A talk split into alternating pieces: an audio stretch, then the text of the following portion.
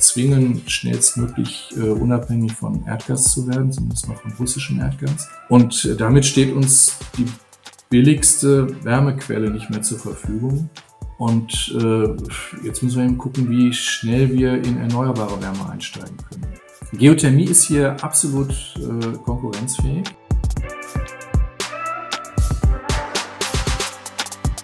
Hi, willkommen bei Npower. Wir sind Markus und Julius. Und wir sind überzeugt, dass die Energiewende machbar und für den Klimaschutz essentiell ist. Wir produzieren diesen Podcast, damit ihr die Möglichkeit habt, euch Energiewissen anzueignen und möchten euch nebenher spannende Personen und Projekte vorstellen. Los geht's. Eins. Plopp. Plopp. Herzlich willkommen zu der neuen Folge vom Endpower Podcast. Heute wollen wir nochmal so eine grundlegende Technologie für die Energiewende näher besprechen. Und zwar haben wir uns gedacht, wir reden heute mal über Geothermie. Wir haben über ganz, ganz viele verschiedene Technologiemöglichkeiten ja schon gesprochen. Wir haben schon über Windenergie gesprochen, über Photovoltaik, auch über verschiedene Anwendungen, aber jetzt eben ja Thema Geothermie noch gar nicht. Deswegen freuen wir uns sehr, dass wir heute das Thema Geothermie behandeln können, weil in der Geothermie steckt eben auch ein sehr großes Potenzial, gerade auch in Bezug auf die Wärmeerzeugung, was jetzt auch im Hinblick auf die Energieunabhängigkeit und den Konflikt mit der oder ja, den Konflikt in der Ukraine eben nochmals sich alles zuspitzt. Ähm, es ist natürlich auch nicht, nicht alles super. Es gibt ja auch immer ein bisschen negative Schlagzeilen. Es gibt ja auch Kritik an, an Geothermie, beispielsweise, dass man äh, bei Bohrungen auch nichts findet, dass da ab und zu das eine oder andere Unternehmen oder die eine Kommune äh, dann nicht mehr so ganz ja, dahinter ist und das ganze Thema soll jetzt aber einfach wieder ein bisschen Fahrt aufnehmen und deswegen finden wir das super, dass wir das jetzt heute nochmal besprechen können und wir begrüßen ganz herzlich Professor Rolf Bracke, der ist zusammen mit Mario Rackwitz Institutsleiter vom neu gegründeten Fraunhofer IEG. Herzlich willkommen, Rolf, schön, dass du da bist. Ja, hallo Markus, hallo Julius, klasse, dass ich mit euch sprechen darf freut uns sehr, genau, und du bist ausgewiesener Geothermie-Experte, deswegen war für uns klar, wir müssen mit dir über Geothermie sprechen. Und magst du uns noch mal kurz so ein bisschen ähm, erzählen, was du in den letzten Jahren gemacht hast und warum du jetzt das Thema Geothermie für dich gefunden hast? Ja, mache ich gerne. Ich äh, habe das schon eine Weile für mich gefunden. Ich bin Geowissenschaftler, habe äh, vor 30 Jahren an der RWTH Aachen Geologie studiert und habe dann, nachdem ich mich äh, in den in der Anfangszeit ein bisschen mit den Öl- und Gasthemen beschäftigt habe, dann die Seiten gewechselt, bin von den fossilen zu den Erneuerbaren gegangen, hatte dann in den 90er Jahren eine kleine Firma gehabt äh, mit Partnern, die sich mit geothermischen Energiesystemen beschäftigt hatte. Bin von dort aus dann äh, an die Hochschule gewechselt, habe hier die Gelegenheit gehabt, in der Folge ein Landesforschungsinstitut für Geothermie in Nordrhein-Westfalen aufzubauen. Das äh, hatte 15 Jahre lang äh, dann existiert und ist vor zwei Jahren im Rahmen eines Betriebsübergangs in die Fraunhofer Gesellschaft überführt worden. Und dort ist das ehemalige GZB jetzt einer der beiden Hauptstandorte. Wir haben ja am IEG zwei, zwei Hauptstandorte, nämlich in Bochum und in Cottbus. Und der Bochumer Standort ist eben dieser äh, bereits äh, seit vielen Jahren etablierte Standort, der sich äh, mit geothermischen Energiesystemen beschäftigt. So ist die Historie und äh, nun versuchen wir auch innerhalb der Fraunhofer Gesellschaft das, The das Thema Geothermie sichtbar zu machen. Das ist ja in Fraunhofer bisher ein weißer Fleck auf der Landkarte gewesen. Äh, wir sind aber sicher, dass äh, der gesamte Sektorbereich Wärme nicht ohne die Geothermie funktionieren wird. Und insofern ist es auch gut, dass Fraunhofer das jetzt auf dem Schirm hat. Und genau deswegen ist auch der Grund, warum du uns jetzt heute da ein bisschen mehr darüber erzählen wirst. Was wir heute besprechen werden, wir werden jetzt ganz am Anfang einmal so einen kleinen Überblick erstmal über Geothermie allgemein, also was ist denn überhaupt die Relevanz von Geothermie, was verschiedene Möglichkeiten gibt es da, dann eben über die einzelnen Anwendungen, also für was kann Geothermie genutzt werden, in dem Zug werden wir dann auch so ein bisschen über die Technologien sprechen, also welche unterschiedlichen Formen gibt es denn da eigentlich? Und am Ende, wie immer, dann nochmal so ein, so ein kleiner Blick in die Zukunft, was denn in den nächsten Jahren passieren muss, dass eben dieses ganze Thema ja nochmal ein bisschen mehr Fahrt aufnimmt. Aber jetzt, Julius, entweder oder Fragen. Genau, hi Rolf, auch von meiner Seite. Es geht los. Und zwar lieber Sneaker oder lieber schwarzer Lederans, äh, Lederschuh zum Anzug? Lieber Sneaker. seid ihr gechillt am, am, IEG, das ist gut. Du hast eben schon gesagt, ihr seid in Bochum und Cottbus, aber insgesamt habe ich, wenn ich es richtig gelesen habe, habt ihr sieben Standorte. Aber trotzdem die Frage, lieber Bochum oder lieber Cottbus? Ah, tief im Westen, also lieber Bochum. Lieber Bochum. Da komme ich her und da fühle ich mich sehr wohl, ja. Obwohl Cottbus natürlich ein super Standort ist. Also Wie oft bist du in Cottbus? Ja, ich war jetzt äh, vor zwei Wochen, waren wir ein paar Tage in Cottbus für Strategie-Meetings. Ähm, jetzt in Pandemiezeiten ist es naturgemäß etwas schwieriger. Das, das IEG äh, ist ja vor gut zwei Jahren gegründet worden und wir sind im Prinzip mit der Institutsgründung in den Lockdown gegangen. Das heißt, das äh, Institut wird vom Beginn an als virtuelles Institut aufgebaut. Wir haben ja, so wie du auch schon sagtest, deutlich mehr Standorte. Wir haben sieben Standorte am IEG, also von Aachen bis Zittau. Äh, also weiter auseinander geht es kaum in Deutschland. Ja, sowas und, zu koordinieren ist auch gar nicht so einfach, ne? Im, ja, ja, Vergleich genau, daneben haben wir in, hast, was an einem Ort ist. In, in Weißweiler und Jülich, aber auch in Karlsruhe noch einen Standort. Mhm. Und äh, das erfordert halt viel Koordination, aber jetzt in Zeiten von Videokonferenzen geht das eigentlich ganz gut. Ja. Du hast eben gesagt, du hast mal da in dieser Firma gearbeitet, die du, glaube ich, auch geleitet hast, ne? Genau. Und dann bist du ja, du bist ja auch Prof und du bist Institutsleiter. Deswegen, was machst du denn am liebsten, so wenn du ein bisschen zurückguckst? Oder ja, also Firma leiten, lieber Prof sein oder lieber Institutsleiter sein? Also ich bin eigentlich tief in meinem Herzen Unternehmer und äh, habe auch immer als auch als Prof unternehmerisch äh, gehandelt, also das mein, mein Hochschulinstitut entsprechend geführt. Und ein Fraunhofer Institut ist ja auch ein Unternehmen. Also äh, wir sind zwar ein Wissenschaftsbetrieb, aber eben auch ein Unternehmen und äh, das mache ich mit Herzblut, mache ich sehr gerne. Voll gut. Das genau, ja, das ist, ist sehr schön. Und dann wollen wir jetzt auch direkt in die in die, in die thematische, in den thematischen Inhalt von der Folge reinstarten. Deswegen, Rolf, magst du als allererstes nochmal ganz kurz in ein paar Worten erklären, was ist denn eigentlich Geothermie? Also was verstehen wir denn darunter?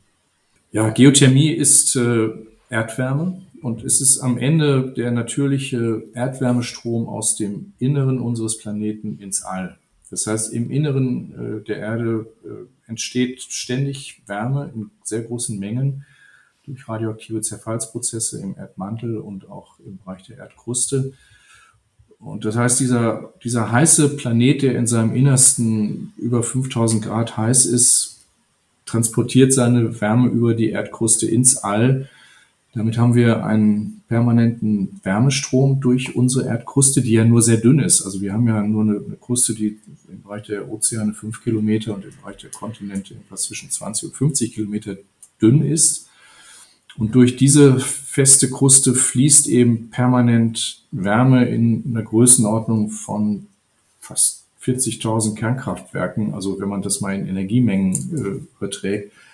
Und die lässt sich äh, dann eben auch ganz gut abgreifen. Und welche Relevanz hat das denn jetzt aktuell oder beziehungsweise auch in der Vergangenheit gehabt? Also genau, man kann, man kann die Wärme gut abgreifen, aber kannst du nochmal uns so jetzt eben ein Gefühl dafür geben, wie viel wird denn aktuell mit, mit Geothermie eigentlich äh, an Energie bereitgestellt? In Deutschland haben wir ja nicht so viel, aber vielleicht kannst du das auch auf global nehmen. Also ich glaube, so ja. in Guatemala zum Beispiel gibt es ja viel mehr Geothermiekraftwerke, ja. als es in Deutschland gäbe. Gibt. Genau, Julius. Ich würde das auch global einordnen wollen und äh, würde auch einfach noch mal ein paar Tage weit zurückgehen. Denn äh, also in Deutschland die erste geothermische Nutzung im größeren Maßstab fand in Aachen statt vor 2000 Jahren. Also da hat im Jahr 64 nach Christus haben die Römer dort die heißen Quellen erschlossen und haben dort ein, ein Nahwärmenetz aufgebaut und haben sich es ganz gut gehen lassen dort in den heißen Quellen. Und dann im Mittelalter kam dann Karl der Große und die ganzen anderen deutschen Könige und Kaiser dazu, äh, die Aachen eben als ihren Sitz genutzt hatten und das in erster Linie mal auch wegen, wegen der Geothermie gemacht haben. Und um diese Geothermie herum hat sich äh, dann im Raum Aachen im Mittelalter eine Tuchindustrie entwickelt und später die Bäderwirtschaft. Also solche Städte leben schon seit 2000 Jahren mit der Geothermie. Das ist aber in Deutschland immer noch die Ausnahme, das muss man auch sagen. Wenn wir das weltweit jetzt mal betrachten für die Nutzung im großen Maßstab, ähm, dann war Laderello in Italien sicherlich ein Meilenstein. Vor 100 Jahren hat Gino Riconti, das ist so ein Graf gewesen, der in der Toskana aktiv gewesen ist, hat dort heiße Quellen angebohrt und hat das erste geothermische Kraftwerk gebaut. Das konnte damals eine Glühlampe äh, äh, mit Strom versorgen.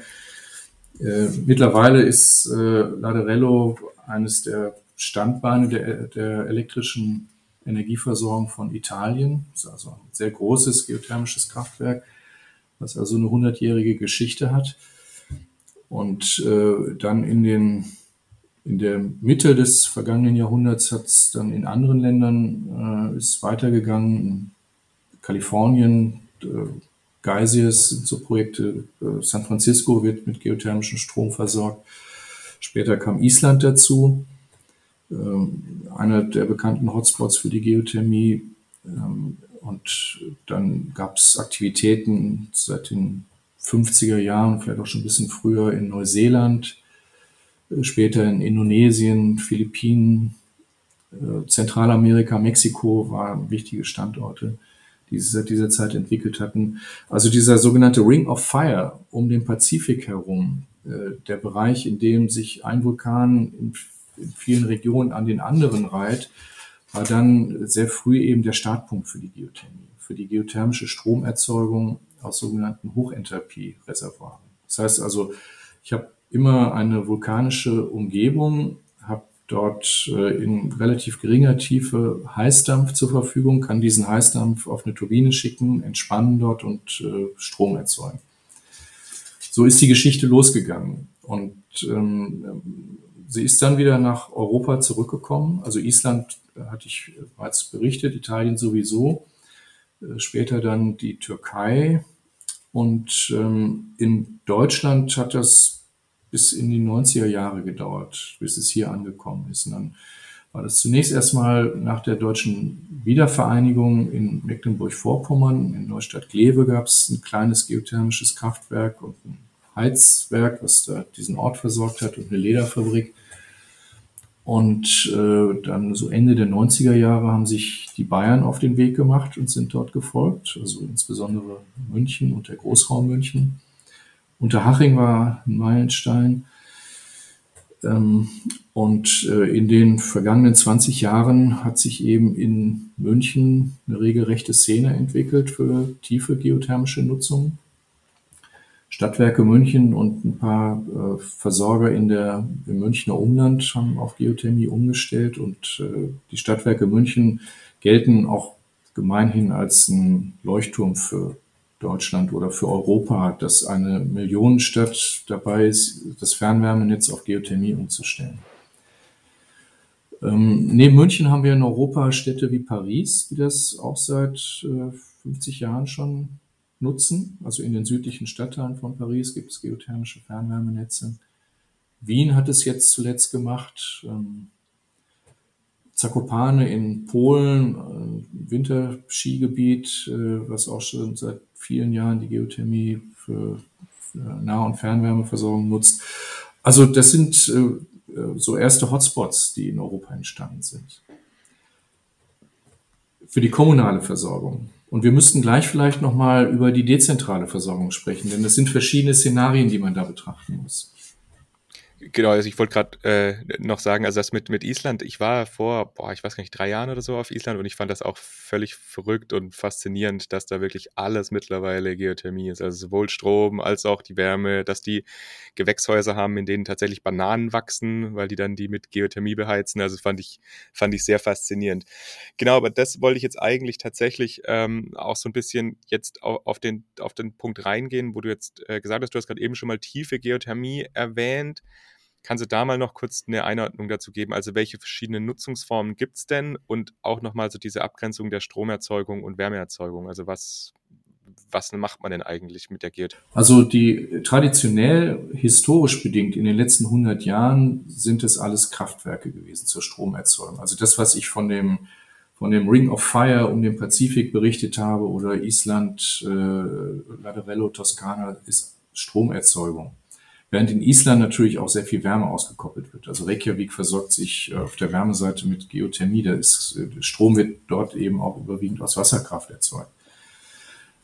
Ähm, aber das sind alles Hochenthalpie-Reservoire. Das heißt, äh, man bohrt dort 1000 oder 2000 Meter tief und aus der Bohrung kommt dann in der Regel Heißdampf mit hohen Temperaturen, 200, 270, 300 Grad, äh, zum Teil sogar mehr.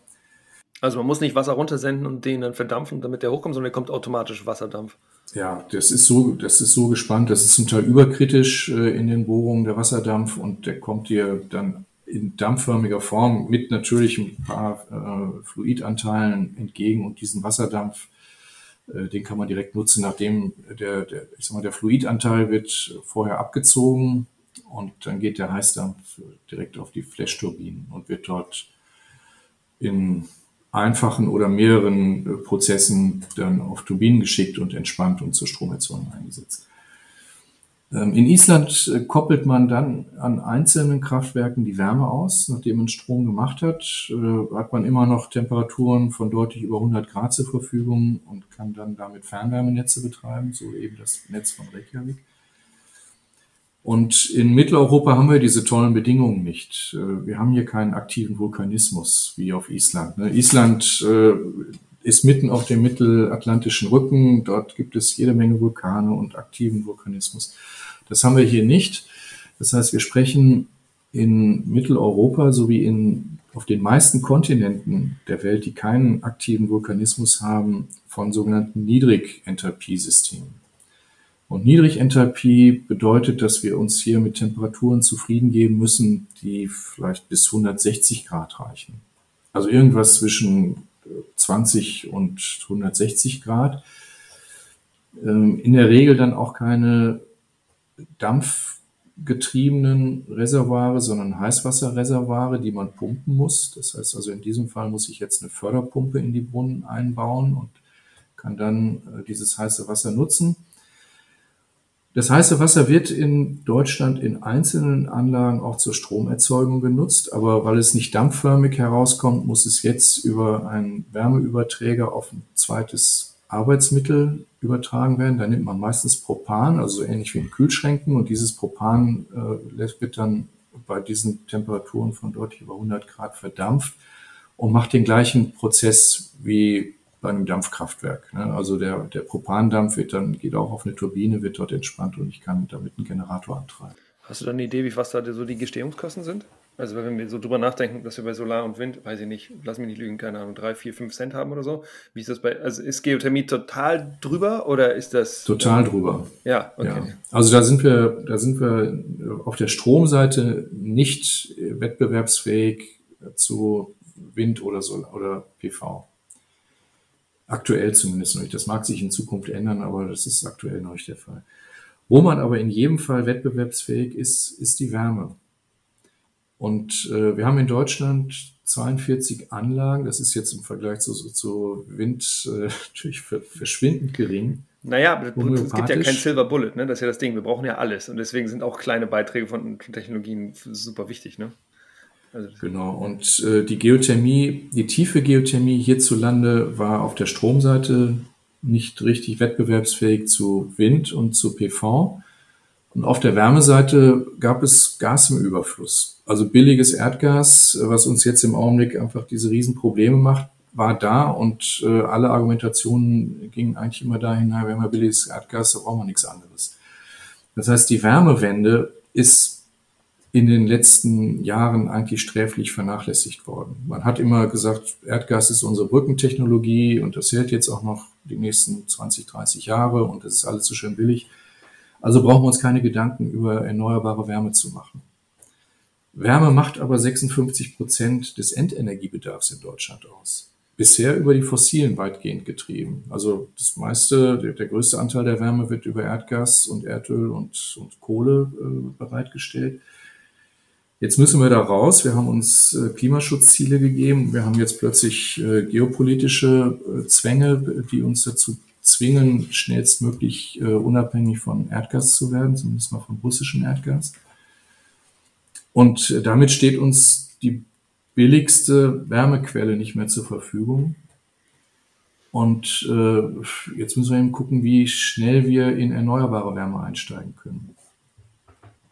Geothermie ist hier absolut äh, konkurrenzfähig. Also die, diese ersten Anlagen, von denen ich berichtet hatte, da im Großraum München, gut 30 Anlagen, die dort in Betrieb sind, produzieren Wärme in, mit Gestehungskosten zwischen zweieinhalb und drei Cent pro Kilowattstunde. Und damit ist man absolut wettbewerbsfähig mit allen fossilen und auch allen erneuerbaren. Also insofern glauben wir, dass die Geothermie eine sehr große Zukunft haben wird, weil sie auf der Wärmeseite zumindest diese hohe Wettbewerbsfähigkeit nachgewiesen hat. Technologie ist marktverfügbar. Und jetzt geht es eigentlich nur darum, äh, dass das Thema angepackt und ausgerollt wird. Ja, wir gehen ja gleich noch ein bisschen in, die Unterscheidung zwischen tiefe Geothermie und, und äh, oberflächennah, aber du hattest es gerade angesprochen, dass, dass jetzt einfach durch diese geopolitischen Verwerfungen, die wir haben, einfach auch na, sich das, die ganze Landschaft gerade sehr stark verändert. Deswegen könnte ich dich vielleicht gerade dazu fragen, wie sich das bei euch im Institut anfühlt oder wo kommt das auf einmal her? Oder, oder wie fühlst du das? Wie fühlt ihr das? Also werdet ihr über, über, überschüttet mit Anfragen aus irgendwelchen Bundesministerien, kommen Firmen auf euch? Wie fühlt sich das gerade an? Was geht, was passiert gerade bei euch im Institut? Also bei uns äh, geht die Post ab am Institut zurzeit, äh, insbesondere im Wärmebereich. Hätte ich vor drei Monaten nicht für möglich gehalten, dass das passiert. Ähm, und das ist in erster Linie äh, gesteuert durch den, durch den Erdgas, durch die Erdgassituation, die Versorgungssituation, die Unsicherheit. Das heißt, wir sind in allen drei Sektoren beratend aktiv. Auf der einen Seite unterstützen wir die Ministerien auf Bundes- und auf Landesebene bei der Vorbereitung der Transformationspläne beziehungsweise auch der, der Gesetzesvorhaben. Wir äh, ähm, arbeiten mit an, äh, an Studien und auch an, an Umsetzungsvorschlägen für das Ausrollen von tiefen Geothermie für die kommunale Wärmeversorgung. Auf der anderen Seite sind wir extrem gefragt von seitens der Stadtwerke, die nicht wissen, wie sie, ob sie im nächsten Winter die Wärmeversorgung so bereitstellen können, wie sie das jetzt im letzten Winter noch konnten. Äh, das heißt also, viele Stadtwerke suchen jetzt händeringend nach neuen Wärmequellen für ihre Netze, für die Fernwärmenetze, aber auch für die Quartiersversorgung. Da sind wir also mit sehr, sehr vielen Stadtwerken im Gespräch und es sind, ich würde sagen, täglich haben wir hier Beratungsgespräche äh, bei Stadtwerken oder auch bei Projektentwicklern, Wohnungsbaugesellschaften. Und interessanterweise kommt jetzt zunehmend auch die Industrie auf uns zu. Also die Industrie, die bisher sich mit Erdgas versorgt hat und äh, Prozesse hat, die weiß ich, unter 200 Grad liegen. Also nicht die Grundstoffindustrie, nicht die Stahl- und Aluminiumverhüttung und auch nicht die chemische Grundstoffindustrie, aber Textilindustrie, Papierindustrie, Lebensmittelherstellung, so, also metallverarbeitende Unternehmen. Und äh, die haben alle Prozesse, äh, die irgendwo so im im Prozessdampfbereich 160 bis 200 Grad liegen. Bisher auf diese Temperaturen gekommen sind, äh, indem man Erdgas über Brennwerttechnik verheizt hat und dann hat man Wärme im Überfluss gehabt.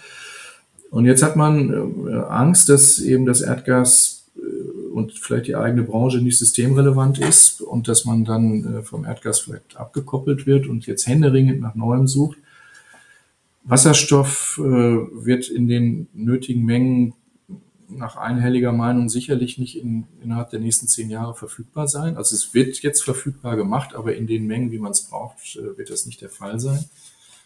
Wird sicherlich auch bei diesen Niederenergie- äh, oder Niedertemperaturprozessen nicht immer wirtschaftlich sein. Deshalb glauben wir, dass eben kommunale Wärme oder auch industrielle Prozesswärme so also bis in diesen skizzierten Temperaturfeldern durch Erneuerbare bereitgestellt werden sollte in der Kombination Wärmepumpen. Und äh, dieses Thema äh, Hochtemperatur-Wärmepumpen, Geothermie, Solarthermie, Biomasse, das ist eben ein Spannungsfeld, in dem wir uns bewegen und wo wir im Augenblick sehr viele Industrieunternehmen auch beraten, wie man hier umstellen kann. Aber wie lange dauert das denn so eine, also vielleicht jetzt, wenn wir da schon ein bisschen reingehen, wie lange dauert das denn, so eine Anlage zu bauen? Also ist es realistisch, dass man jetzt dieses Jahr noch Geothermieanlagen für solche Anwendungen, also sowohl kommunal als auch für die Industrie, überhaupt umsetzen kann? Nein, es ist absolut unrealistisch. Also diese Anlagen im großen Maßstab umzusetzen. Es ist sehr realistisch und das können wir äh, sicherlich gleich nochmal besprechen, ähm, oberflächennahe für die Gebäudeversorgung mit Wärmepumpen umzusetzen. Das lässt sich innerhalb von wenigen Monaten machen. Aber kommunale äh, Transformationsprozesse und Industrieprozesse umzustellen sind unrealistisch, weil sie in der Regel verbunden sind eben mit der mit Tiefbohrung, wie sie die tiefe Geothermie eben erforderlich macht. Das heißt, äh, man muss hier Löcher bohren zwischen 2000 und 4000 Meter Tiefe, so wie die Öl- und Gasindustrie das in der Vergangenheit gemacht hat. Und äh, bis man, ich sage jetzt mal ein 4000 Meter tiefes Loch geplant und gebohrt hat und dort heißes Wasser fördert, braucht man sicherlich fünf Jahre an Vorlaufzeit. Ähm, gerade weil wir davon ausgehen müssen, dass diese tiefen Löcher äh, gebohrt werden müssen in Regionen, wo man bisher noch relativ wenig Informationen hat. Ne? Also ich habe München angesprochen, da hat man jetzt eine Lernkurve von, von über 20 Jahren aufgebaut, hat den Untergrund relativ äh, intensiv untersucht und hat jetzt auch das Fündigkeitsrisiko ganz gut im Griff. In anderen Regionen, also zum Beispiel in der Rhein-Ruhr-Region oder in Berlin oder Hamburg oder Rhein-Main, da in den Großstädten, wo die großen Verbraucher sind, da kennt man den Untergrund nicht. Da gab es auch in der Vergangenheit nie eine Notwendigkeit, eine energiewirtschaftliche Notwendigkeit, äh, sich den Untergrund bis, bis vier Kilometer anzugucken. Und insofern fehlen da die Daten. Das heißt, es muss exploriert werden. Es muss mit geophysikalischen Methoden der Untergrund zunächst mal durchschallt werden und dann in seinen Strukturen aufgelöst werden. Und dann müssen die äh, Bohrungen geplant werden und umgesetzt werden. Und das dauert einfach. Jetzt ist ja so, jetzt haben wir relativ viel über tiefe Geothermie gesprochen. Lass uns, und dann machen wir gleich noch mal ein bisschen Oberfläche, aber wenn wir bei der Geo, tiefen Geothermie sind, du hast angesprochen, München zum Beispiel, du hast angesprochen, ein paar andere Bereiche. Wenn man sich die Karte anguckt, dann sieht man irgendwie so, und ich hoffe, ich habe die richtige Karte hier gerade, dass es irgendwie so drei Becken gibt in Deutschland, also das Molassebecken, das Oberrhein, Oberrheingraben, den Oberrheingraben und das norddeutsche Becken. Das heißt, dass jetzt eigentlich tiefe Geothermie auch gar nicht überall in Deutschland zur Verfügung steht. Ist das korrekt? Kannst du uns da ein bisschen Kontext geben? Also wo kann man das überhaupt machen und wo kann man das eigentlich, wo wissen wir eigentlich, dass wir das nicht machen können oder dass nicht erfolgreich sein würde? Ja, es gibt vier große Regionen in Deutschland, in denen hydrothermale Geothermie schnell umsetzbar sein kann. Also wir unterscheiden zwischen hydrothermaler und petrothermaler Geothermie. Die hydrothermale Geothermie ist die die auch die alten Römer schon in Aachen genutzt hatten. Das heißt, es wird ein Brunnen gebohrt oder ich habe irgendwie ein selbstfließendes System und ich nutze das heiße Thermalwasser und mache damit jetzt irgendwie, betreibe eine energietechnische, eine energietechnische Anlage. Petrothermale Systeme ähm, erreichen das tiefe Grundgebirge und dieses kristalline Grundgebirge hat in der Regel keine natürliche Thermalwasserführung im ausreichenden Maß. Das heißt, hier muss das Grundgebirge erst technisch erschlossen werden über ingenieurtechnische Verfahren, Stimulation. Das hat man im, am Oberrheingraben in Sault-sous-Forêt auf der französischen Seite zum Beispiel gemacht. Das heißt also, hier wird mit hydraulischer Stimulation oder bohrtechnischer Stimulation der, der Untergrund ähm, erschlossen, indem er hydraulisch aufgebrochen wird und künstliche Wegsamkeiten geschaffen werden. Und das ist eine Technologie, die man im Englischen Fracking äh, nennt und die bei uns durchaus umstritten ist gesellschaftlich und politisch. Und insofern äh, glauben wir, dass diese petrothermalen Systeme äh, in den nächsten Jahren zunächst mal Forschungsgegenstand sein werden, dass man hier entsprechende umweltverträgliche Verfahren auch äh, dann ausrollt. Die gibt es. Äh, es ist also die Technik ist äh, bekannt und die Verfahren sind gut bekannt und es sind auch die ersten erfolgreichen Projekte umgesetzt worden. Aber es gibt eben diese Vorbehalte und hier muss man entsprechend weiter arbeiten. Aber die niedrig hängenden Früchte, das sind eben diese brunnenbasierten Systeme, äh, wo ich einen hohen Thermalwasserfluss im Untergrund habe, wo ich Gesteine habe, die natürlicherweise äh, das Thermalwasser einfach bereitstellen. Die Molasse ist von dir angesprochen worden, äh, Julius. Das ist äh, im Prinzip der Raum in, in Bayern, der Voralpenraum, in dem Kalkgesteine vorliegen, die aus der Schwäbischen Alb nach Süden hin abtauchen unter die Alpen und dort im Großraum München in vier Kilometern Tiefe vorliegen. Und das Wasser, was dann so aus Norden durch diese Kalkgesteine fließt, äh, wird dann über Tiefbrunnen abgegriffen. Die nächste Region, die man in Deutschland für Tiefengeothermie erschlossen hat, ist der Oberrheingraben, also der Bereich zwischen Basel und Frankfurt, wo man in den Rändern dieses Oberrheingrabens, also zu den Mittelgebirgen hin, äh, tiefreichende Störungssysteme hat, in denen auch dieses Thermalwasser fließt und äh, wo man äh, auch in der Vergangenheit schon eine, eine, größere Anzahl an erfolgreichen Projekten umgesetzt hat. Und die werden jetzt auch weiter ausgerollt. ENBW und, und äh, MVV sind da sehr aktiv zurzeit. Ähm, der dritte Bereich traditionell ist das norddeutsche Becken. Da hatte ich vorhin erzählt, dass äh, zu DDR-Zeiten dort im norddeutschen Becken in Mecklenburg, Vorpommern, äh, schon die ersten Bohrungen abgeteuft wurden. Jetzt hat man im, in Hamburg eine Bohrung abgeteuft, in Wilhelmsburg, für, also die auch so bis in diese Tiefe von dort über 3000 Metern gehen, um Fernwärme äh, zu erschließen. Ähm, das wird jetzt schrittweise erschlossen. Da hat man auch auf der, an der polnischen Grenze in Großschönebeck äh, schon in der Vergangenheit Projekte gehabt. Also dieses norddeutsche Becken so zwischen Polen und äh, der Nordsee wird jetzt auch erschlossen. Wo man bisher noch wenig Erfahrung auf deutscher Seite hat, ist das sogenannte rheinisch-varistische äh, Becken. Wir nennen es Rhein-Ruhr-Region. Also das ist im Prinzip die Region Westdeutschlands, die historisch in Aachen schon geothermal erschlossen wurde, äh, die aber dann energiewirtschaftlich nie das Bedürfnis hatte, unter die Kohle zu gucken. Also ne, im, im, letzten Jahrhundert ist die Steinkohle dort gefördert worden, dann später die Braunkohle. Das waren die Energieträger der Republik. Äh, man hat also unter 1500 Metern hat man nicht gebohrt, gab es kein Interesse.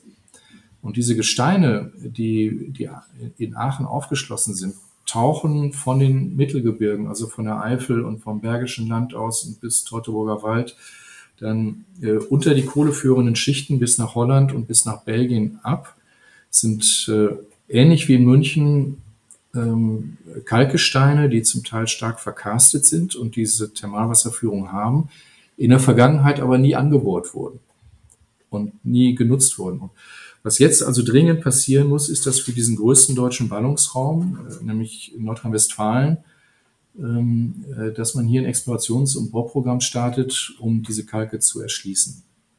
Auf der anderen Seite der Grenze in Holland und in Belgien sind die seit einigen Jahrzehnten schon erschlossen worden. Da hat man reingebohrt, man versorgt Gewächshäuser und Nahwärmenetze und Industrieprozesse mit Thermalwässern aus diesen Gesteinen.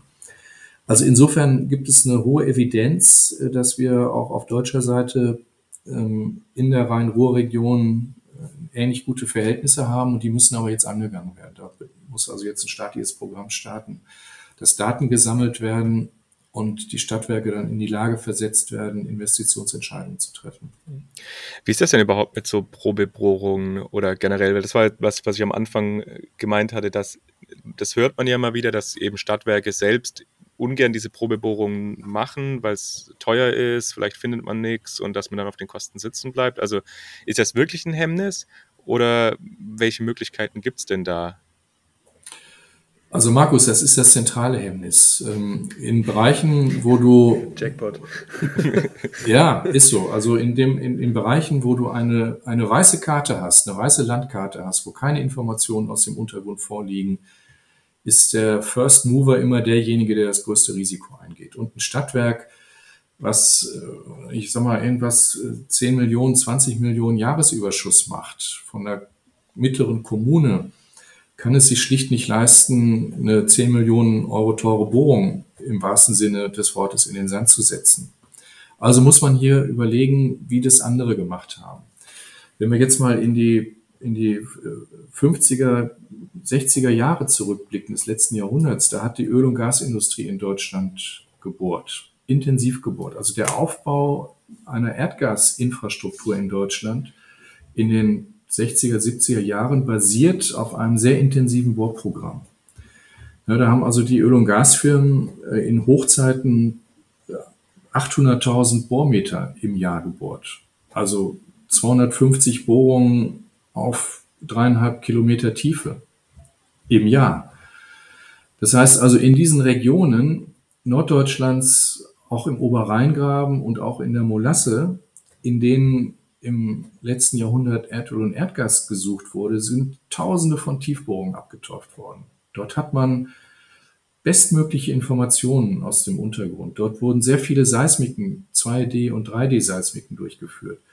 Das Problem ist, dass in diesen Regionen, also große Teile Niedersachsens oder, oder Nordostdeutschlands äh, oder im, im, was ich was, im Voralpenraum, da wohnen einfach keine Leute.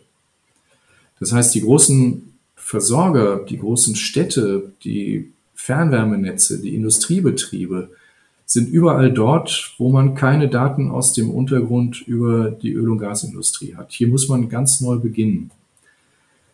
Und kein Stadt, das würde auch kein Öl- und Gasunternehmen machen. Ne? Die würden auch zunächst erstmal das, das Risiko ist für die in ihren Ölfeldbereichen jetzt eine Wohnung abzuteufeln, ist vergleichsweise überschaubar, weil die haben ein paar hundert Meter weiter gibt's die nächste Bohrung. Da können die Daten transportieren. Äh, wenn wir das aber jetzt äh, in, in den großen Ballungsräumen in Deutschland machen, so wie die Münchner das gemacht haben, dann müssen wir zunächst eine Lernkurve aufbauen in der Datenerhebung. Und hier kann man die Stadtwerke nicht alleine lassen, sondern hier ist jetzt zunächst mal der, der, der Bund und der, oder die Länder gefragt, die entsprechenden staatlichen Programme aufzulegen, um eine Datengrundlage zu schaffen, die es dann in einer nächsten Phase zum Beispiel auch Versicherungen ermöglicht, vernünftige Kalkulationen für Risikoabsicherungen durchzuführen. Und dann in einer dritten Phase ein Marktgeschehen zu entwickeln. Also das ist ein Prozess, der in den großen Ballungsräumen jetzt sicherlich zehn Jahre dauern wird, wo in den ersten Jahren der Staat gefordert ist, in der nächsten Phase die Versicherungen gefordert sind und in der dritten Phase die Unternehmen selber. Wir wollen jetzt gleich ja nochmal auch auf oberflächennahe Geothermie zu sprechen kommen, aber ich will jetzt nochmal als letzten Punkt von der äh, tiefen Geothermie, ihr habt ja auch diese Roadmap zur tiefen Geothermie erstellt. Kannst du einmal nochmal so dieses langfristige Potenzial der tiefen Geothermie einordnen? Also welches Potenzial haben wir denn in Deutschland? Also wir haben für die hydrothermalen Systeme, diese Systeme, die man über Tiefbrunnen erschließt, wo dann mit Pumpen Thermalwasser gefördert wird, haben wir ein Potenzial errechnet in der Größenordnung um mindestens 300 Terawattstunden pro Jahr. Das ist äh, in, in einigen Teilen äh, Kannst du das vergleichen mit wie viel Terawattstunden wir Wärme? Ja, würde ich, Ach so, wolltest ja, würde ich gleich mal ja. einordnen. Ja. Mhm. Ich wollte nur sagen, also das ist äh, in einzelnen Bereichen Deutschlands ist das ganz gut abschätzbar. Also in der Molasse da in Bayern ist es ganz gut abschätzbar, auch in großen Teilen vom, vom Oberrheingraben, Baden-Württemberg und äh, Rheinland-Pfalz kann man es gut abschätzen, aber in sehr vielen anderen Bundesländern geht es eben noch nicht, weil diese Daten nicht vorhanden sind. Also die Spannbreite liegt irgendwo zwischen 250 und 400 Terawattstunden. Und um das einzuordnen, wir haben in Deutschland einen Jahresbedarf von 1400 Terawattstunden. Und diese 1400 Terawattstunden splitten sich ganz grob in etwa 800 Terawattstunden für die kommunale Wärmeversorgung und 600 Terawattstunden für industrielle Wärme und Prozesswärme.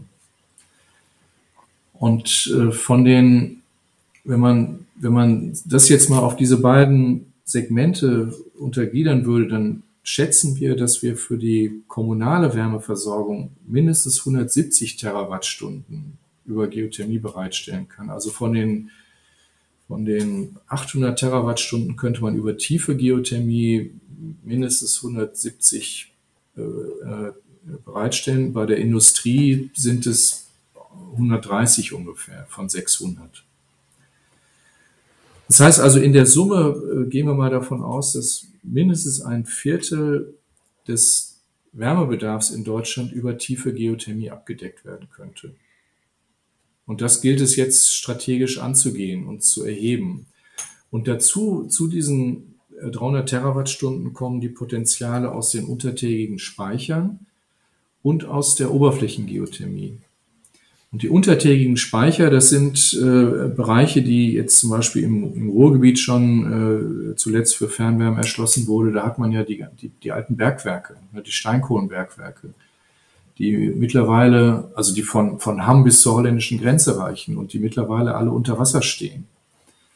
Und hier hat man äh, die ersten Projekte gemacht, indem man Wärme aus übertägigen Quellen in dem Grubenwasser der Bergwerke eingespeichert hat und dann aus den Grubenwässern das Wasser wieder fördert und über Hochtemperaturwärmepumpen in die Fernwärmenetze einspeist. Da haben wir jetzt ein Pilotprojekt, was wir gerade bei unserem IEG-Standort in Bochum äh, zusammen mit den Stadtwerken umsetzen, wo wir solarthermisch das Grubenwasser aufheizen bis auf etwa 70 Grad und dann mit einer Hochtemperaturwärmepumpe auf die 100, 110 Grad Netztemperatur gehen. Und das könnte man eben nach unserer Auffassung für fast alle Fernwärmenetze im Ruhrgebiet machen. Damit hätte man schon mal einen großen Teil äh, der, der deutschen Fernwärmenetze abgedeckt. Es geht aber auch, äh, wenn man keine Bergwerke hat, dass man, also am Reichstag in Berlin macht man das ja auch schon seit einigen, also seit vielen Jahren, im Prinzip seit der Inbetriebnahme der, der, der Energieversorgung des Reichstags, dass man den Untergrund als Wärme- und als Kältespeicher nutzt. Das heißt also, wir haben in Deutschland mindestens ein Potenzial von 500 Terawattstunden Speicherkapazität, die man für Fernwärme oder für Quartierswärme nutzen kann, indem man industrielle Abwärme oder Überschusswärme aus stromgeführten Blockheizkraftwerken da im Untergrund einspeichert saisonal und dann in den Wintermonaten mit Wärmepumpen dann wieder in die Netze reingibt. Und dazu kommt jetzt noch das Potenzial der Oberflächengeothermie. Also das sind die Systeme, in denen man 100 Meter tief oder vielleicht mal maximal 400 Meter tief bohrt und mit denen man einzelne Häuser oder kleinere Quartiere versorgt. Also irgendwie Stadtteile von einigen Zehner Wohneinheiten oder vielleicht auch mal 100 Wohneinheiten. Aber äh, traditionell eher Einfamilien- oder Mehrfamilienhäuser. Die bohren dann aber auch nicht 400 Meter, oder? Für ein Einzelfamilienhaus? Nee, da wird dann äh, mehrere Zehner bis 100 Meter tief gebohrt. Also ich sitze gerade in so einem Haus, da hat man drei Bohrungen gemacht äh, auf äh, 60 Meter Tiefe, steht eine Wärmepumpe im Keller und äh, dieses Haus wird dann mit, mit, mit oberflächennaher Geothermie äh, seit 20 Jahren beheizt. Von solchen Anlagen gibt es in Deutschland äh, bisher 450.000. Also das ist schon eine wenig, große ne? Anzahl. Ein paar mehr, ja. Da ist schon ein bisschen genau, Erfahrung gesammelt worden, ne? Da hat man in den letzten Jahrzehnten eine große Erfahrung gesammelt, eine, eine steile Lernkurve aufgebaut. Ähm, und hier sehen wir ein Potenzial so auch nochmal in der Größenordnung zwischen 400 und 600 Terawattstunden pro Jahr, alleine aus der Oberflächengeothermie. Die kommen dann eben nochmal zur tiefen Geothermie drauf. Das heißt also, diese Szenarien zu Ende gedacht bedeuten, dass die Geothermie, äh, also sicherlich ein Drittel, wenn nicht die Hälfte, möglicherweise sogar mehr in der Theorie der Wärmeversorgung übernehmen könnte. Das muss nun politisch angefasst werden und umgesetzt werden. Ja, bei dieser bodennah oder oberflächennahen Geothermie sind und von den Daten, die du gerade genannt hast, sind da auch so Projekte drin, wie dass man zum Beispiel unter einem Acker oder in einem großen Garten oder sowas irgendwie in anderthalb Meter Tiefe eine, ein Netz aufbaut und da eine Wasserglykolmischung durchschiebt und das dann mit einer normalen Wärmepumpe aufheizt? Oder ist das nochmal ein anderer, ein anderer Bereich? Nee, das ist genau äh, der klassische Anwendungsbereich, den du beschreibst. Also ich habe ein Haus, gehe in den Vorgarten oder auf den Parkplatz, mache ein Loch, was äh, 100 Meter tief ist, baue eine Erdwärmesonde ein, das ist ein geschlossener Wärmetauscher. Das ist ein Kunststoffrohr, was U-förmig dann in eine Bohrung eingebaut wird. In den einen Teil des Rohres wird dieses Wasser-Glykolgemisch eingelassen, auf der anderen Seite kommt es wieder hoch. Er wärmt sich also auf dem Weg nach unten und wird dann auf eine Wärmepumpe geschickt, um aus der Bodentemperatur dann die Nutztemperatur zu machen. Bodentemperatur ist irgendwo Jahreszeiten mehr oder weniger konstant bei 8 Grad, also irgendwas zwischen 5 und 10 Grad, je nachdem, wie tief man bohrt. Und da macht die Wärmepumpe aus diesen 8 Grad äh, Boden-Untergrundtemperatur dann 30 oder 40 Grad Nutztemperatur für die Heizung und für die Warmwasserbereitung. Davon gibt es, wie gesagt, äh, mittlerweile äh, deutlich über 400.000, 450.000 Systeme. Und das ist aber im Übrigen nichts, was in Deutschland äh, eine, alleine eine große Verbreitung hat, sondern Länder, die keine historische Geschichte im Bereich der fossilen Energieträger haben, also wie zum Beispiel die Schweiz oder Österreich oder Schweden, die haben alle keine Kohle und kein Erdgas gehabt, haben sehr früh aber Wasserkraft erzeugt und haben Strom zur Verfügung gehabt, mit dem man heizen konnte. Dort haben solche geothermischen Wärmepumpen seit Jahrzehnten eine enorme Verbreitung. Also das ist dabei mit Abstand der wichtigste, äh, sind die, die, die Wärmesysteme, sind solche geothermischen Wärmepumpensysteme in solchen Ländern. Und in Deutschland zieht das jetzt gerade nach. Und wenn wir mal von den 450.000 Anlagen im Bestand heute ausgehen, äh, dann ist hier sicherlich ein Faktor 10 drin, um das Ganze auszurollen in den nächsten Jahren. Ja, wenn wir uns überlegen, dass wir wie viel, wie viel Gebäude haben in Deutschland, 20 Millionen ungefähr, ähm, dann ist da schon noch ja, viel Potenzial drin. Ja. Also wir haben das mal für Nordrhein-Westfalen äh, betrachtet. Da haben wir auf, im Auftrag des Landesumweltamtes Nordrhein-Westfalen uns jede einzelne Liegenschaft angeguckt. Also jedes Gebäude in NRW mit dem Grundstück, auf dem dieses Gebäude steht. Es sind etwa 10 Millionen Gebäude, die NRW hat. Davon fallen gut drei Millionen Gebäude raus, weil sie nicht beheizt sind. Garagen, äh, Parkhäuser, Silos, Hallen. Und die anderen äh, knapp sieben Millionen Gebäude sind Gebäude, die beheizt werden mit unterschiedlichen Standards, mit hohem Energiebedarf, niedrigem Energiebedarf, Wohngebäude, äh, Verwaltungsgebäude. Und äh, diese Gebäude haben wir uns mal angesehen mit dem Grundstück, auf dem sie stehen und haben die Grundstücksfläche für geothermische Nutzung verschnitten. Also es gibt Potenzial Karten, digitale Potenzialkarten, die wir mit diesen Flurstückskarten verschnitten haben und mit dem Gebäudeenergiebedarf. Und da haben wir gesehen, dass wir alleine für NRW mindestens 60 Prozent aller Gebäude äh, geothermisch versorgen könnten. Und wenn man das jetzt hochrechnet und mit neuen Systemen verschneidet, und du hattest vorhin die Netze angesprochen, also wenn man jetzt hergeht und sagt, man entzieht die Wärme nicht nur von dem eigenen Grundstück, sondern man geht möglicherweise auf öffentliche Flächen, auf Parkflächen, auf Äcker, auf Parkplätze oder Straßenbereich und verknüpft das wiederum mit Wärmenetzen. Und in den Innenstädten hat man ja oft nicht die Situation, dass man da jetzt große Parkplätze vorm Haus hat und Löcher bohren kann. Aber wenn man das jetzt wiederum verknüpft mit zugänglichen Bereichen oder aber auch mit neuer Bohrtechnik, mit der man in der Lage ist, schräg unter die Gebäude zu bohren, von der Straße aus zum Beispiel, dann entstehen nochmal wieder ganz andere Optionen. Und dann würde man eben solche Quartiersnetze aufbauen, also Nahwärmenetze, an die man dann auch im, im innerstädtischen Bereich eine Reihe von Häusern anbinden kann. Und dann geht das Potenzial nochmal wieder höher. Wolf, jetzt, jetzt scheint ja das Potenzial gegeben zu sein, tatsächlich, dass, dass wir mittelfristig tatsächlich, tatsächlich einen substanziellen Teil der äh, Wärmeversorgung über geothermische Anlagen machen können. Magst du uns mal mitnehmen nochmal, was denn so eigentlich die Herausforderungen sind und wo eigentlich Schwierigkeiten liegen? Also gibt es irgendwie Probleme mit Flächenbedarf? Gibt es Probleme mit Naturschutz?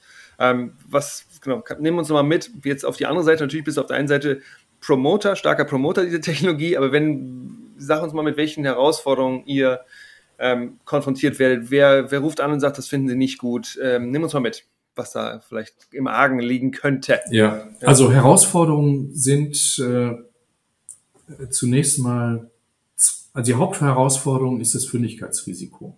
Das, was ich vorhin sagte, man geht in Bereiche rein, wo der Untergrund nicht gut bekannt ist und es gibt ein erhebliches Investitionsrisiko und ein Ausfallrisiko. Das ist die größte Herausforderung im Augenblick. Die äh, nächste Herausforderung sind, die, sind Genehmigungsabläufe. Ja, also die, dass die Genehmigungsprozesse oft zu langsam, zu langwierig sind, zu viele Beteiligte, zu äh, langsame ähm, Umsetzung. Also hier wäre es wünschenswert, wenn man das so ähnlich wie im Baurecht machen würde, dass es eine entsprechende Bündelung gibt und dass man, wenn, wenn ein Antrag eingereicht ist, hat man zwei Monate Zeit seitens der Behörde, äh, den Antrag zu bewilligen und dann kann losgelegt werden. Also äh, Verschlankung und Beschleunigung von Genehmigungsprozessen ist eine Herausforderung.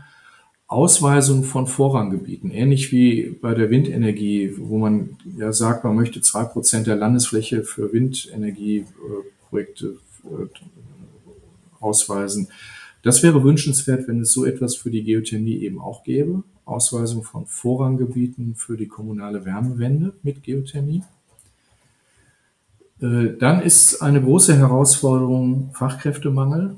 Also können wir überhaupt so viele Löcher bohren? Also wenn ich, wenn, wenn, wenn man diese 300 Terawattstunden umsetzen möchte, dann bedeutet das äh, eine Größenordnung von, was ich was, also zwischen 5000 und 10.000 solcher tiefen Bohrungen. Das hat man im Öl- und Gasbereich äh, in den 50er, 60er, 70er Jahren gemacht, aber in der Geothermie muss das eben jetzt noch gemacht werden. Hat man überhaupt die Kapazitäten dafür? Gibt es so viele Bohranlagen? Gibt es so viele Fachleute, die das planen und umsetzen können? Herausforderung hier besteht zum Beispiel darin, die Öl- und Gasindustrie, die solche Kompetenzen hätte, vielleicht auch die technischen Kapazitäten hätte, für das Themenfeld Geothermie zu interessieren. Ne, die haben bisher mit einem Liter Öl haben die deutlich mehr Geld verdient als mit einem Liter warmem Wasser. Äh, es wäre aber die richtige Branche und die richtige Industrie, die man jetzt von der fossilen Seite auf die erneuerbare Seite holen müsste. Das ist eine Herausforderung. Kapazitäten Kapaz ja, und, und Kompetenzen zu schaffen. Und es besteht eine Herausforderung im Bereich der Kommunikation und Akzeptanz. Das heißt, so ähnlich wie auch in der Windenergie, es gibt ja immer diese Not in my backyard Diskussion. Die Leute wollen alle Energiewende machen, aber wollen davon nicht, wollen das nicht sehen und wollen das auch irgendwie nicht, wollen auch nicht betroffen sein. Und es gab in der Vergangenheit am Oberrheingraben insbesondere äh, eine Reihe von Projekten, die ähm, äh, zu technischen Problemen geführt haben. Also entweder weil sie mit Mikroseismizitäten in aktiven, in erdbebenaktiven Zonen verbunden waren. Also Basel ist da so ein Beispiel oder Landau. Und dann gab es Projekte, wo der Untergrund äh, dann dazu für, geführt hatte, dass es aufgrund von Hebungserscheinungen dann hinterher Schäden an Gebäuden gegeben hat, in Staufen. Ähm, Im Breisgau ist das so ein Fall. Das heißt, am Oberrheingraben gab es äh, eine Lernkurve, in den vergangenen 30 Jahren, die mit Schäden unter anderem verbunden waren. Und es gibt in einzelnen äh, Kommunen Vorbehalte. Und diese Vorbehalte, den muss man entgegnen und man muss den Leuten erklären, dass man auch hier Lernkurven aufgebaut hat, dass man mittlerweile das Thema Seismizität im Griff hat, dass man das Thema Bohrtechnik und Hebungen im Griff hat und dass man, dass man, ähm, dass es eigentlich keinen nachgewiesenen Schaden aus tiefen geothermischen Bohrungen gab. In Landau gab es dann immer mal aus Bürgerbewegungen heraus dann auch Klagen. Es konnte aber dann, äh, äh, also man konnte sich da nie durchsetzen, sondern man hat immer am Ende gesehen, dass äh, diese Gegend auch eine, eine natürliche Erdbebenzone ist, der Oberrheingraben. Da hat man ja Tausende von Erdbeben jedes Jahr, die wir gar nicht registrieren oder die vielleicht zuweilen registriert werden, aber dann hingenommen werden. Und äh, die Geothermie ähm, bedeutet eben einen Eingriff in den Untergrund, wiederum mit potenziellen Beeinträchtigungen. Und auch das muss man erklären. Das muss man also sehr transparent machen, wie die Möglichkeiten und Grenzen sind. Und die Möglichkeiten sind in der Regel deutlich größer als die Grenzen, aber das müssen die Leute eben auch verstehen. Wir haben allerdings genau das Gegenteil auch erlebt, äh, nämlich eine Lernkurve, wie die Bayern sie aufgemacht haben.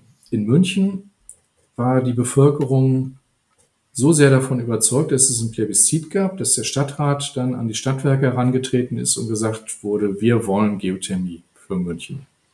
Und zwar von unten nach oben. Das war jetzt nicht das Stadtwerk, was Geothermie zwingend wollte, sondern die haben ganz gut fossil gelebt. Und äh, diese, dieser Enthusiasmus aus der Bürgerschaft dann umzustellen, das ist eigentlich ein sehr gutes Beispiel, was man auch in anderen Regionen Deutschlands mittlerweile erfasst hat. Also in Hamburg hat das Thema tiefe Geothermie eine große Unterstützung aus der Bürgerschaft.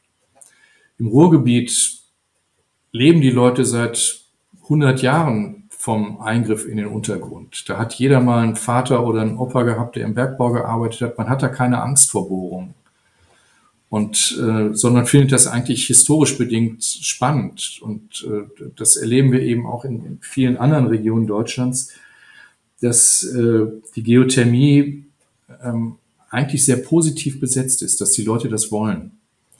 Und das heißt, äh, wir, wir sehen hier eine Herausforderung und eine Aufgabe bei den Kommunen, dass die Menschen informiert werden, dass sie mitgenommen werden, dass das ganze Thema transparent gemacht wird und dass es dann ähm, etwas ist, äh, was gezeigt wird, das ist eine kostengünstige Energiequelle, die ist umweltverträglich, die ist klimafreundlich, die ist heimisch. Also wir überweisen im Augenblick 200 Millionen Euro jeden Tag nach Russland, um Erdgas zu importieren.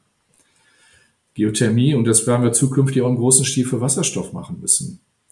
Und Geothermie ist einfach im Wärmebereich eine heimische Quelle. Das ist, die ist günstig, die ist kostengünstig, die entlastet eine Volkswirtschaft und mit jedem Euro, den ich da sparen kann, kann ich an anderer Stelle Kindergärten bauen, eine bessere Infrastruktur bauen, die Deutsche Bahn pünktlicher fahren lassen. Also viele Dinge, die, die im täglichen äh, Bereich dann eben auch uns wieder zugutekommen also ich wollte jetzt nur noch ganz kurz einmal abschließend auf das äh, Thema quasi nächste Schritte, was jetzt irgendwie passieren soll, zu sprechen kommen. Ihr habt ja jetzt diese beiden Roadmaps erstellt. Was sind jetzt so die, die Shownotes, ihr Lieben? Genau, also in, in, der, in, der, in der Shownotes findet ihr die Links äh, zu denen, könnt ihr euch auf jeden Fall mal, mal durchlesen. Das noch äh, schöne Zusammenfassungen am Anfang, also man muss nicht das ganze Dokument lesen. ähm, was sind jetzt so die, die also aus, aus, aus eurer Meinung die wichtigsten Schritte, sowohl bei der Tiefen- als auch bei der Oberflächengeothermie, äh, nahen Geothermie, die jetzt in den nächsten Jahren passieren sollten, um eben da jetzt die Weichen richtig zu stellen? In der tiefen Geothermie muss ein Finanzinstrument her, mit dem die Stadtwerke von der Erstbohrung entlastet werden, also das Fündigkeitsrisiko von den Stadtwerken genommen wird. Dann muss es etwas geben wie ein nationales Explorationsprogramm für den Untergrund in den großen Ballungsräumen, also dass die Ballungsräume da, wo die Menschen wohnen, der Untergrund erkundet wird, Daten bereitgestellt werden schnellstmöglich. Genehmigungsverfahren beschleunigt werden. Das sind so die Dinge, die auf der, auf der ähm, politischen Seite stehen. Gleichzeitig muss Kapazität aufgebaut werden. Äh, also ich hatte von Öl- und Gasindustrie gesprochen, die man dafür interessieren sollte, aber es gilt natürlich auch im Ausbildungsbereich und im, im energietechnischen Bereich. Also äh, die Entwicklung von Großwärmepumpen ist hier ein Stichwort. Also wir brauchen Großwärmepumpen der ich sag mal, 50 Megawatt Klasse, die deutlich über 100 Grad Wärme bereitstellen können.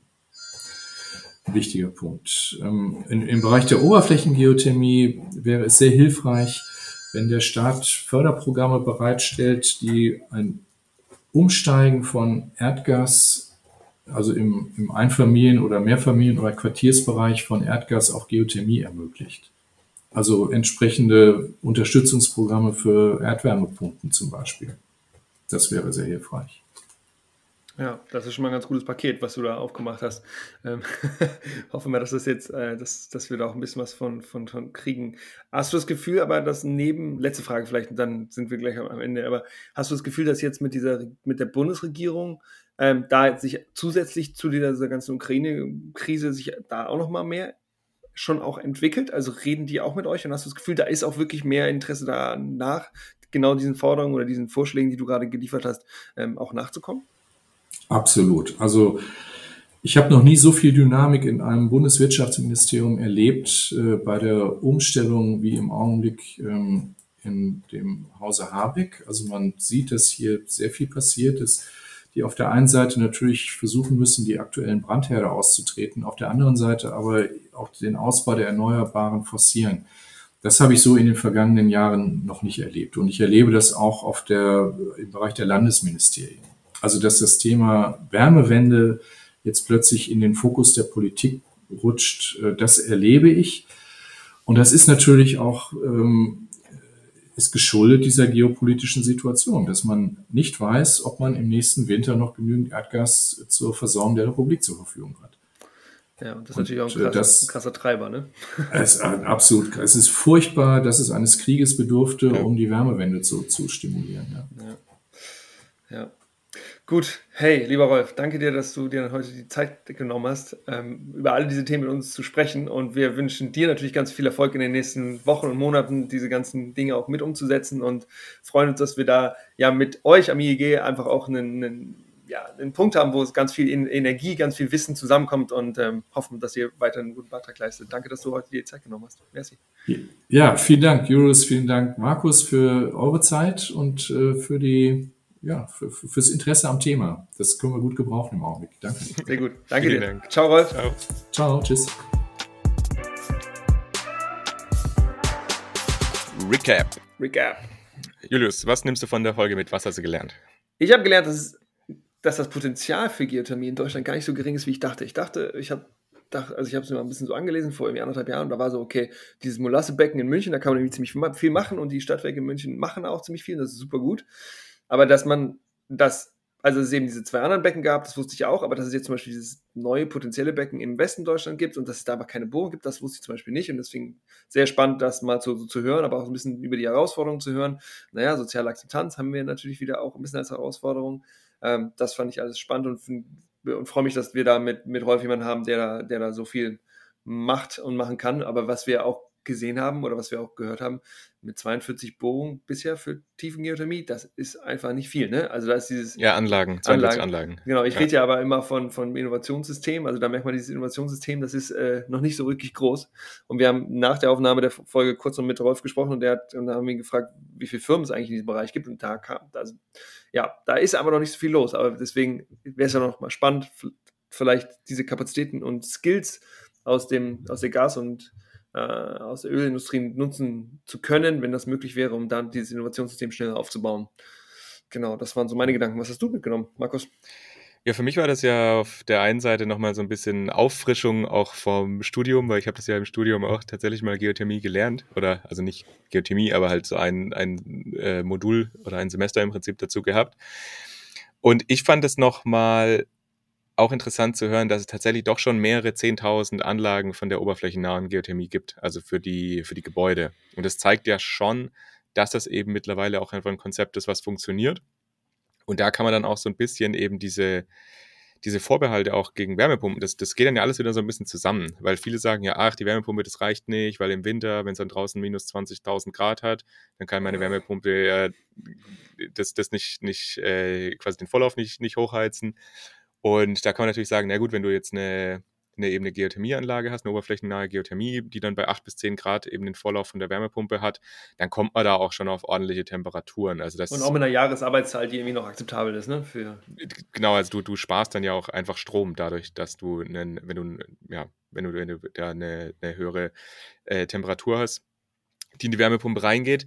Und dann fand ich halt nochmal spannend, so diesen Punkt von den Her Her Herausforderungen, Hemmnissen, die er gesagt hat. Also gerade dieses mit den Probebohrungen, weil das habe ich auch immer mal wieder gelesen. Also, dass das halt so ein Ding ist, dass viele das nicht machen wollen, weil es halt echt teuer, da so eine Bohrung zu machen. Und wenn du dann halt nichts findest, dann ist halt richtig blöd, weil dann hast du halt richtig Geld in den Sand gesetzt. Und deswegen glaube ich, dass es auch total wichtig ist, einfach da vielleicht ein, ja, ein Förderprogramm aufzusetzen oder einfach grundlegend in den Regionen, fürs, was der Rolf ja auch gesagt hat, wo einfach viele Menschen leben, dass man sagt, naja, wir machen da mal die Probebohrungen eben vom Bund und dann schaut man mal, was man da machen kann und wo man, wo man eben was findet. Also das wäre, glaube ich, auf jeden Fall ein, ein, wichtiger Punkt. Und natürlich wie immer, fand ich auch einfach wieder spannend, Genehmigungsverfahren. Das ist ja auch egal, was wir machen in Deutschland. Genehmigungsverfahren sind einfach irgendwie immer langwierig, aufwendig. Das ist ja genau das gleiche wie bei den Windkraftanlagen und bei auch PV-Freiflächenanlagen und so. Also es ist einfach, ja, da muss noch mal ein bisschen was passieren, dass man einfach nicht mehrere Jahre braucht, um sowas zu planen, sondern dass man da vielleicht innerhalb von einem Jahr einfach mal loslegen kann. Komplett bei dir, aber ähm, ich glaube, also ich glaube natürlich, dass solche Prozesse verschlankt werden können, das hat Rolf auch gesagt. Äh, aber ich glaube, man muss, auch, muss sich auch angucken, welche Prozesse die tatsächlich inkludieren. Und jetzt einfach nur zu sagen, wir müssen das alles ganz schnell machen und dann irgendwie ja, viele Rechte von AnwohnerInnen und sowas nicht äh, dann nicht mehr in diesen Prozessen drin zu haben, ist, glaube ich, sehr gefährlich. Also erst recht, wenn wir über soziale Akzeptanz sprechen. Aber klar, dass es so irgendwie so ein One-Stop-Shop gäbe, wo du, wo du dann weißt, okay, in dem und dem Bereich in NRW kann ich mich, kann ich dafür, kann ich alle Anträge genau zu diesen zwei Personen senden und die sorgen dann dafür, dass das bearbeitet wird. Und wenn das dann schlanker ist, als das aktuell ist, dann ist das natürlich total sinnvoll. Ja, aber also wenn wir jetzt das Potenzial haben und jede von diesen Anlagen, das hat er ja gesagt, fünf bis sechs Jahre irgendwie äh, Zeit braucht, dann ist halt fast 2030. Naja, also und es ist auch kein Business Case. Ja, wer will denn in ein Business investieren, wenn du gar nicht weißt, ob du, äh, wenn du sechs Jahre warten musst, bis du tatsächlich mal ein Go hast, dass du was bauen kannst oder auch nichts bauen kannst, oder sei es nur drei oder vier Jahre. Ja, ja genau. Ja. Also deswegen, das, das ist schon Das ist schon ein Problem. Aber naja, wir werden vielleicht, äh, ja, ich weiß nicht, in zwei Jahren oder so nochmal ein Update machen. Dann schauen wir mal, wie sich das entwickelt hat. Wie gesagt, ich kriege selber jetzt aktuell auch mit äh, von den Ministerien, dass da unfassbare Dynamik drin ist. Auch jetzt gerade im Bereich Geothermie, weil einfach auch die Kommunen, ja, die, die stehen jetzt vor dieser Herausforderung, die müssen was machen. Und für viele ist tatsächlich Geothermie da eben eine Option. Und da bin ich wirklich gespannt, was in den nächsten Jahren passiert. Super. Ja, dann hoffen wir mal, dass da sich sehr schnell sehr viel entwickeln wird. Ihr Lieben, das war's für die heutige Show. Wir freuen uns, wenn ihr dem Endpower Podcast ein 5-Sterne-Review entweder auf Spotify oder auf Apple Podcast gebt. Äh, und sonst hört uns, kommt gerne auf der Website vorbei, schickt uns eine E-Mail, ähm, folgt uns auf Instagram, folgt uns auf Twitter. Genau. So, Werbe, Werbeblock zu Ende, oder Markus? Willst du noch was sagen? Nein, alles gut und wir hören uns wieder in zwei Wochen. Genau. Bis dann. Bye, bye. Ciao. Ciao.